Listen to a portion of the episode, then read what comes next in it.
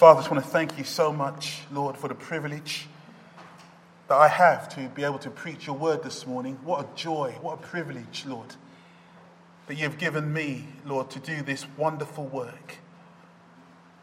What a joy, Father God Almighty, for men and women to hear your word even today, Lord. The day, Father, where your word is scarce. Thank you, Lord God Almighty, for this great joy. And I pray, Lord, that the spirit that my sister Sue prayed will be on the hearer as well as on the speaker, oh God. That both Kim's hands and my mouth, Lord, will be directed and moved by your spirit, Father, so your word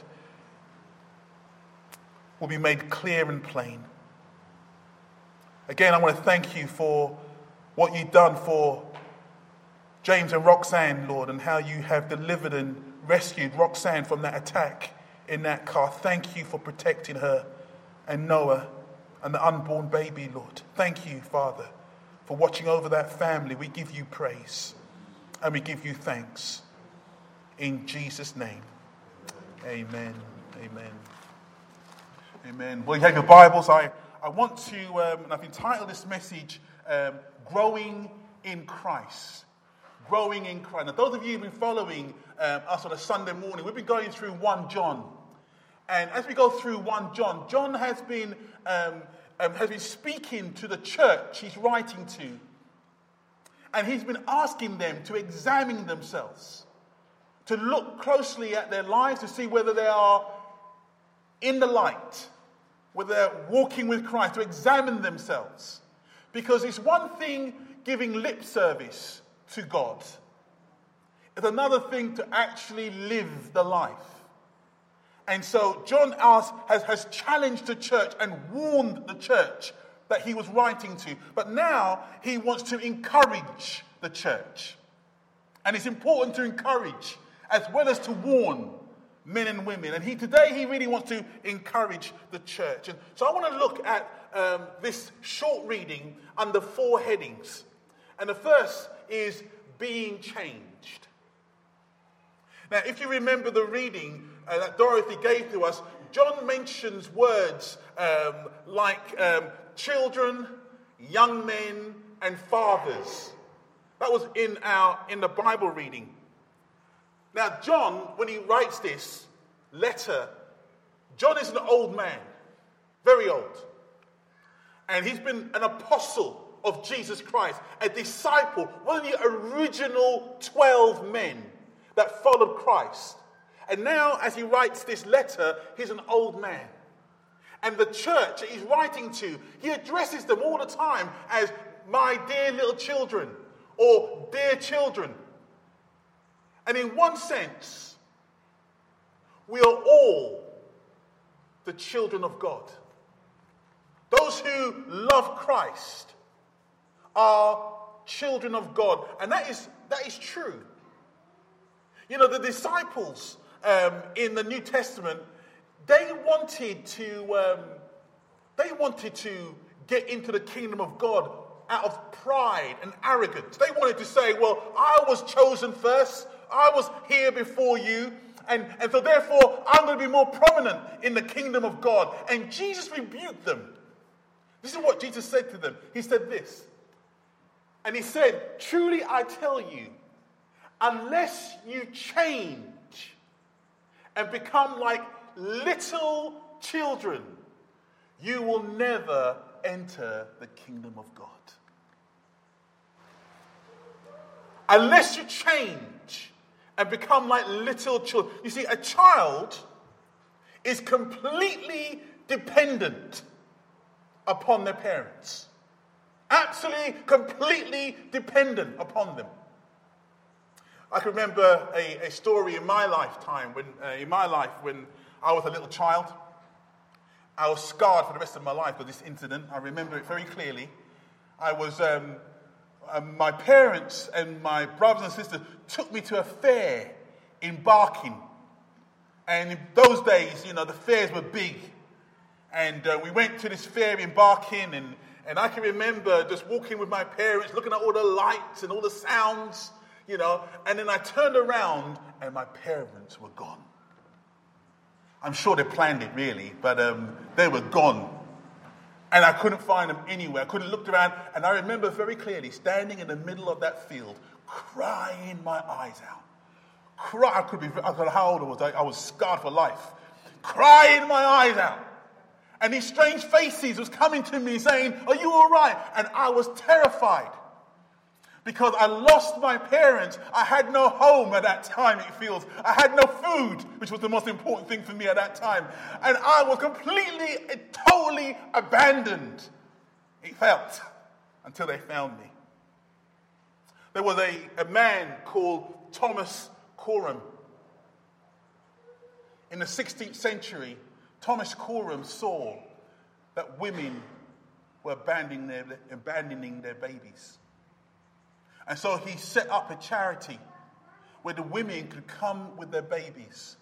They couldn't look after them, they couldn't afford to keep them. And they came to Thomas Coram and gave the, the babies to Thomas Coram with a little ribbon or a little brooch to say, when the baby gets older, could you remind the baby that I did love it at one time? And they gave the baby over. And then Thomas took the baby. He realized that that baby was completely and totally dependent upon him and the charity that he established. See, what Jesus was saying is this unless you change and become like a little child and become completely and totally dependent upon me, not upon your own good works, not, de- not depending on your ability to be a self made man or self made woman or have some good works that you've accumulate over a period of time. No, no, no. Don't depend on anything you can do unless you change and become like a little child. Lost, like I was in the fair. Nowhere to turn, nowhere to go. Only one person that could help me. That was Christ. Unless you change, says Jesus, and become like a little child you will no way enter the kingdom of God. And so that's, in one sense, praise God. Those who are Christians today, those who are born again today, you understand that you have changed, you have become like a little child. And your salvation is not based upon how good you are. Your salvation not based on how wonderful you are as a person. It depends totally on what Christ has done for you. So we all are children. So go, let's go back to John. And, and John, um, nevertheless, uses those terms. He uses the terms, I write to you children. I write to you young men. I write to you fathers. And he uses those terms. Even though we're all children, he uses those terms as he writes to the church. Children, young men, and fathers. Why is that? Well, it's all about maturity. It's all about maturity. People in church should be growing in their faith.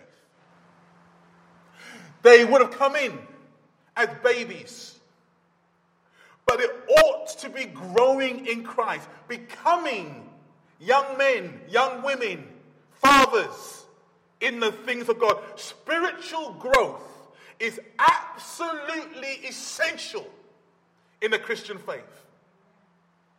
Now, the writer to the Hebrews, when he was writing, he, he writes and he's annoyed at the church that he's writing to. And so he writes to them in Hebrews chapter 5, and he says this In fact, though by this time you ought to be teachers, you need someone to teach you the elementary truths of God's word all over again. You need milk, not solid food. The writer here is annoyed. He's been teaching this church over and over again, telling them about the Word of God and about the Bible and about Christ. And he's been going through, and he gets to the stage when he says, I can't believe that you haven't grasped this yet. You should be growing. You should be maturing. But instead of growing and moving on to solid food, you're still on milk. Now, milk is good. Last week, a, a, a couple came to church. They're not here today, but um, last week they came to church, and, and the first time they came, and they had a little baby with them, and they pulled in with the pram and everything. And um, uh, during the service, they went for the milk bottle to feed the baby. Um, but when they got the milk bottle out, they found that the father did not tie the lid properly on the milk bottle, and the whole baby's milk spilled all over the place. And so they had no food for the baby. And they had to get up and leave the church.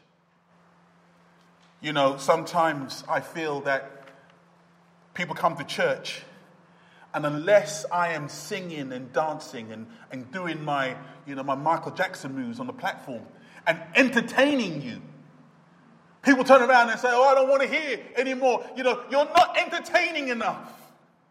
You're not giving me the, the milk that I want. And they like that family last week who had to leave the church. People tend to leave because they're not getting anything from the Word of God.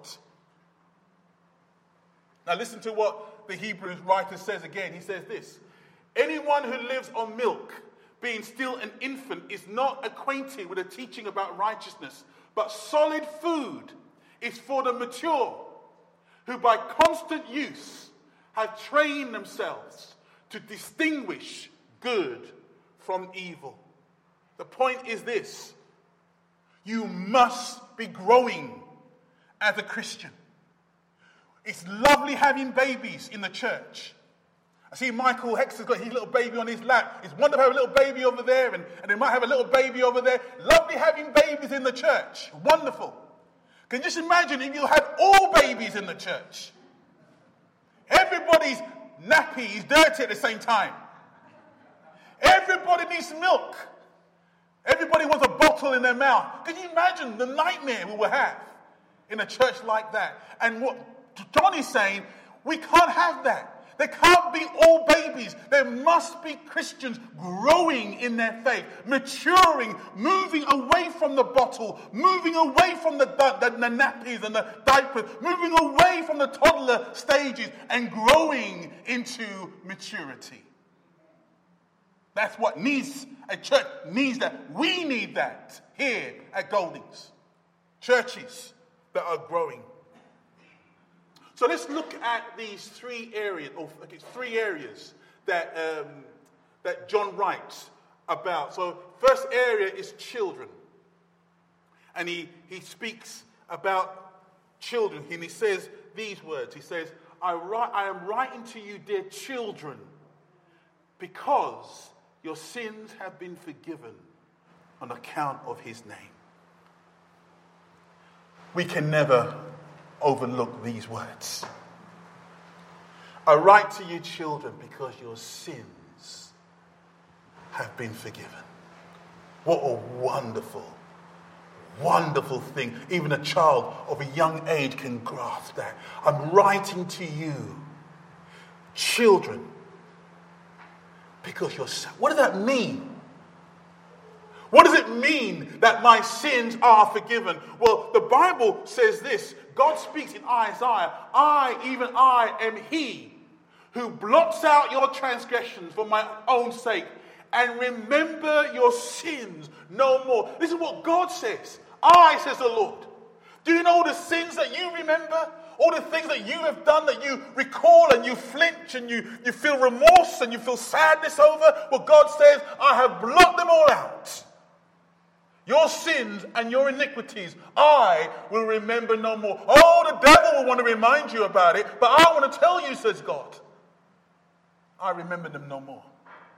Not only that, the Hebrew writers writes this about God: their sins and their lawless acts, I will remember no more. It's everywhere in the Bible.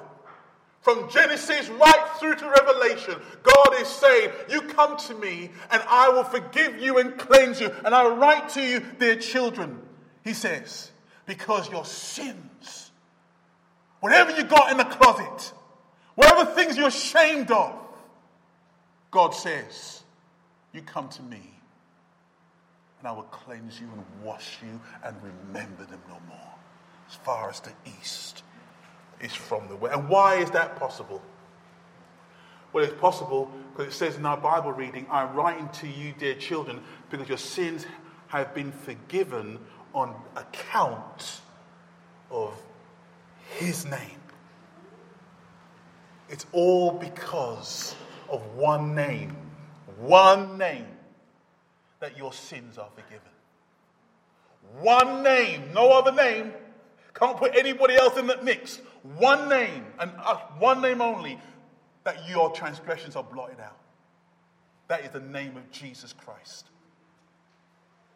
I had a story um, some time ago, and I've probably told it here a, a, number of times, so you might forgive me if you heard it before. But the story that I heard over in America, in a small town in America, there was um, um, twins. These men who were identical to one another.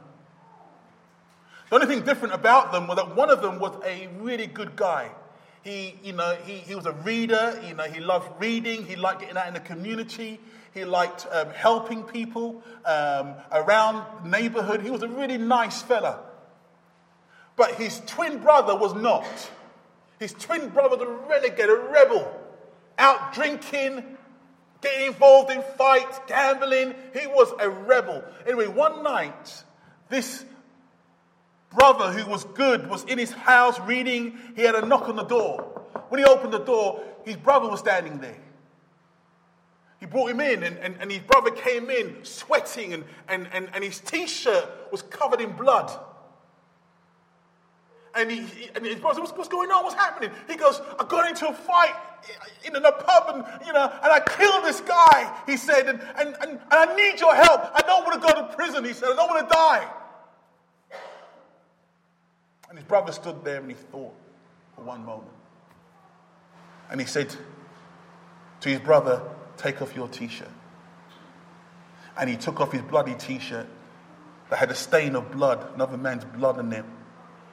And he took off his clean t shirt and he placed it on his brother. And he said to his brother, I'll take the blame. And that's just a story. That's exactly what Jesus Christ has done for you and me. He has taken your filthy rags. He has taken your sin. He's taken all your filthy behavior and he said, Give them to me. I will pay the price for your mistakes. I will pay the price for your sin. And in exchange, I will give you my cleanness, my righteousness. Divine exchange. Because of Jesus, your sins have been blotted out. And now there's a relationship. In fact, um, I believe the Bible says here, I write to you, dear children, because you know the Father. The only reason why you can know the Father now is because the barrier that separated you from God the barrier, or in, in the Bible terms, the curtain that stopped you from coming into his holy presence was there blocking you. You could not know God, but because Jesus has come, he has taken that dividing wall down, he has torn the curtain from top to bottom that you might be able to enter into the very presence of God. And so the word says in Ephesians, For through him we both have access to the Father by one Spirit. You can know the Father. You can know God because of what Jesus Christ has done. Hallelujah.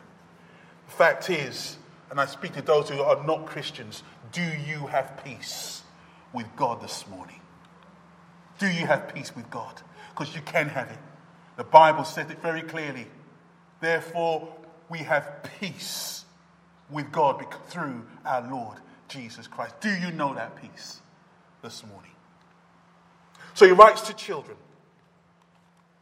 The second group of people that he writes to is young men. Look what he says about these young men. He says this um, I write to you, young men, because you are strong, and the word of God lives in you, and you have overcome the evil one. Now, you can easily change that to uh, I write to young men and young women. It's not just the men he's speaking to, he's also speaking to the young women as well when he says that I write to you, young men, young women, young people, in one sense. And he says, because you are strong. Well, how can spiritual strength be measured? Years ago, I went to a church and they had the, uh, the Tough Talk team there. Now, some of you might know or heard of the Tough Talk team. They're a group of men. Um, one of them was Arthur White. Some of you might know Arthur White. And um, these, these group of guys, they would come into a church and they would have weights all over the place, you know, bench press and, and deadlifts and huge, heavy weights on the stage. And these men would lift those weights as they gave their testimony. And I can remember one young man uh, leaving the church with me said, Wow, aren't, they, aren't these men strong Christians? But the Bible doesn't measure strength like that. You know, Samson was considered to be the strongest man in the Bible, but he was spiritually weak. No, being a strong Christian, it's not about size. Being a strong Christian is not about how long you have been in church. Being a strong Christian doesn't come in any of these categories. John tells us why these men are strong. This is why these young men and these young women are strong. He says this the word of God lives in you. That's the only reason why these young men were strong. You are strong, he says, because the word of God lives in you. Paul puts it this way when he writes, Let the word of Christ dwell in you richly. When the psalmist writes, he writes in the Old Testament, David, he asks a question and he answers it. And this is his question How can a young man keep his way pure? How can a young woman keep her way pure? By living according to your word. I have hidden your word in my heart that I might not sin against you. It is knowing and having the word of God in your heart that makes you strong. It's hearing and loving the word of God that makes you strong. You come to church not just to have tea and biscuits, not just to see your friends, not just to sing some wonderful songs, but you come to hear the Word of God. And if you hear it, it makes you strong. And you become like Jeremiah. And Jeremiah turns and says this When your words came, I ate them, and they were my joy and my heart's delight. How about that? I heard your word and it came to me and I ate them and I took it into my being and they became my joy, he says. Or how about um, the psalmist when he says this? How sweet are your words to my taste, sweeter than honey to my mouth. That is growing as a Christian. Having a people who do not need to be entertained, but having a people who just love to hear the Word of God. And after they hear the Word of God, they want to go back and read it for themselves. And after they've read it for themselves, they might want to go online again and listen to and draw more nourishment from the Word of God. If that's you this morning, then you are growing in the faith. Not only are you rejoicing that my sins are forgiven, but you're also rejoicing that the Word of God is beautiful to your taste.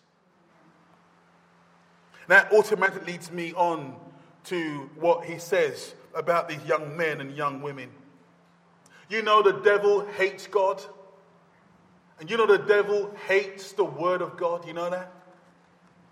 He can't stand the word of God. And if you love God's word, and if you love God's truth, then you will always have the upper hand on the devil. Always. He hates the God's truth, he hates God's word, but if you love it, you will always have the upper hand. I know many of you know this, but I'm going to preach it anyway. When Jesus Christ was tempted in the wilderness by the devil, what did he say? When the devil came to him three times, if you are the Son of God, turn this bread, the stone into. If you're the Son of God, throw yourself off the pit. If you're the Son of God, do what I'm asking you to do. He came to Jesus again and again and again. And what did Jesus say? It is written. That's how Christ defeated the devil. He didn't use miracles that you and I can't do. He didn't walk on water or do something miraculous that you and I can't do. No, he used the very word of God that you and I also have access to. And that's why the, um, the, the, um, the writer of John says this I write to you, young men, because you are strong and the word of God lives in you, and you have overcome the evil one. If you want to overcome the evil one in your life today, don't come to a preacher and ask him to pray for you. Don't um, read books on how to overcome the devil. If you want to overcome the evil one, know and love the Word of God. It's as simple as that. And if you do that, you will grow in your Christian faith. And so John is writing and he's writing to his church. We're all children of God, but in this particular church, there's maturity, different levels of maturity going on. And he writes to the children and he says to them, You know, your sins are forgiven. And he moves on to the young men and the young women and says, You're strong because the word of God lives in you. And you overcome the evil one because of the word of God. And we all should be in that place. Every one of us should strive to be in that place. But God's word is active and living within us. And finally, and my third and final point, he writes to the fathers. He turns and speaks to those who call, and he calls them father. Once again, you can easily um, place um, the word mothers into this as well. And he writes to the fathers, I'm writing to you, fathers, because you know him who is from the beginning. Now, this level, this fathers, has nothing to do with age. I've met some old men with grey hair who are foolish. I've also met some old women with grey hair who are equally foolish. It has nothing to do with age. No. This knowing God, who is from the beginning, has something to do with knowing Him in dark places. Listen to Isaiah. He says this Who among you fears the Lord and obeys the word of his servant? Let the one who walks in the dark, who has no light, trust in the name of the Lord and rely on their God. In other words, you know God, but you're, you're walking with God, and yet suddenly the sun stops shining in your life. Suddenly things, the lights seem to go off in your life. Sometimes you're in a dark place and you have no light. The Word of God says, let him who in that position, even though he cannot see God, let him trust in the name of God. Now, some of us know this missionary famous missionary called Jim Elliot, who died at 31, 32 as a missionary. He went out to a, a, a tribe um, in, a, in a continent, I think it was Ecuador, not too sure, but he went out to a tribe there to share the gospel. And he got murdered by them. And we think about Jim Elliot, but I want to talk about his wife, Elisabeth Elliot. You see, Elisabeth Elliot was only married to Jim, Jim Elliot, only married to Jim for three years. They got married when they was 28. And after getting married at 28, she had a, a lovely young husband. He was good looking, he, was, he knew God's word, he was strong, and she was in love with him. And they went out to serve God together, or he went on his own and to serve God, and he didn't come back. He got murdered. What did Elisabeth do? Obviously, she was grieving. Obviously, she just lost her husband after three years. Obviously, there was pain in her heart, but what did she do? I'll tell you what she did. She went over to the same place where Jim Elliot was starting his work, and she continued his work, reaching the men who killed her husband. That's a woman who has known him who is from the beginning. That is a woman who had no light had no understanding, and yet still walked with God. How about the writing from Habakkuk? Listen to what Habakkuk says. He says this Though the fig tree does not bud, and there's no grapes on the vines, though the olive crop fails, and the field produce no food, Though there are no sheep in the pen and no cattle in the stalls, yet I will rejoice in the Lord. I will be joyful in God my Savior. What? Habakkuk, what are you saying? You're saying to me, though there's no, no, figs and no grapes and no olive oil and no sheep and no cattle, there's no food. What do you mean you will rejoice in the Lord? What do you mean you will be joyful in God my Savior? Reminds me really of Job. You know Job. He lost all that stuff in his family. What did he say when he lost the, the, the cattle and the sheep and the camels and the children? What did he say? He said this. At this, Job got up and tore his robe and shaved his head. Then he fell to the ground in worship. And he said, Naked I came from my mother's womb, and naked I will depart. The Lord gave, and the Lord has taken away. May the name of the Lord be praised.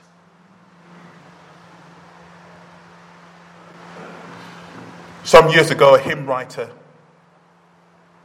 sent his wife from Chicago over to Europe. And he sent his wife over there with their four daughters. The hymn writer name was Horatio Spafford. And he sent his daughters and his wife over there. And, and as they sailed on that ship, the, the ship collided with another ship and it all went down he received a telegram from Europe from his wife. And his wife said, All is lost. I alone survived. And so Horatio got on the next ship to sail to comfort his wife. And as he sailed on that ship, he went past the place where the ship went down and his four girls lost their lives.